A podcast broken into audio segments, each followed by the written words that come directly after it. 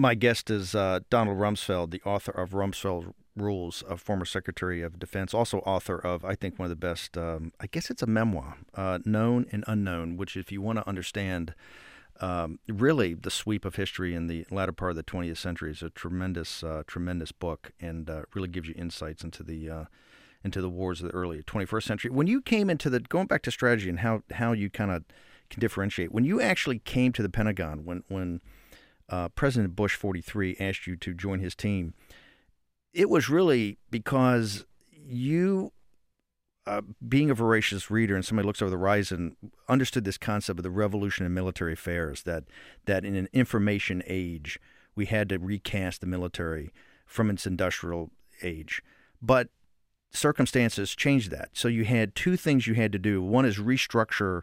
uh, our forces and restructure the Pentagon at the same time fight a uh, which has turned out to be one of the longest wars, if not the longest war in American history. Just like Lincoln had to fight the Civil War, but was doing you know the Transcontinental Railroad and laying the infrastructure that built the uh, the country. How do you differentiate and how do you keep those two trains running, where you actually engage in an active war, but at the same time trying to do something that's longer term and strategic and will have implications 50, 60, 70 years downrange?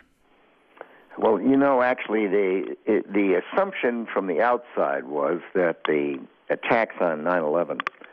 would derail any effort at transforming the Department of Defense and trying to bring it into the 21st century because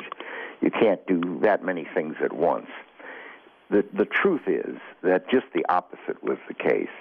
It, uh, the attacks of 9/11 uh, created a sense of urgency in the country and in the government and, and with the president and certainly in the Department of Defense. And, and because uh, of the seriousness of the attacks, the worst attacks in our history, um, we were able to get changes in, in the institution that were needed, badly needed. Uh, um, by bringing in, for example, a special forces uh, general out of retirement to run the Army, we were able, because of him and his terrific leadership, Keith Schoomaker, General Schoomaker, to move from the, excuse me, the historic divisions of the Army with flags and hymns and history books to brigade combat teams, which were highly deploy- deployable, uh, fully supported, and interchangeable. We did them in the in the regular army and in the guard, which has enabled the United States Army to do things they couldn't even be, have begun to do under the division uh, organizational structure. Uh, and and we were able to increase and strengthen our special operations forces, increase their numbers, increase improve their equipment, increase their authorities,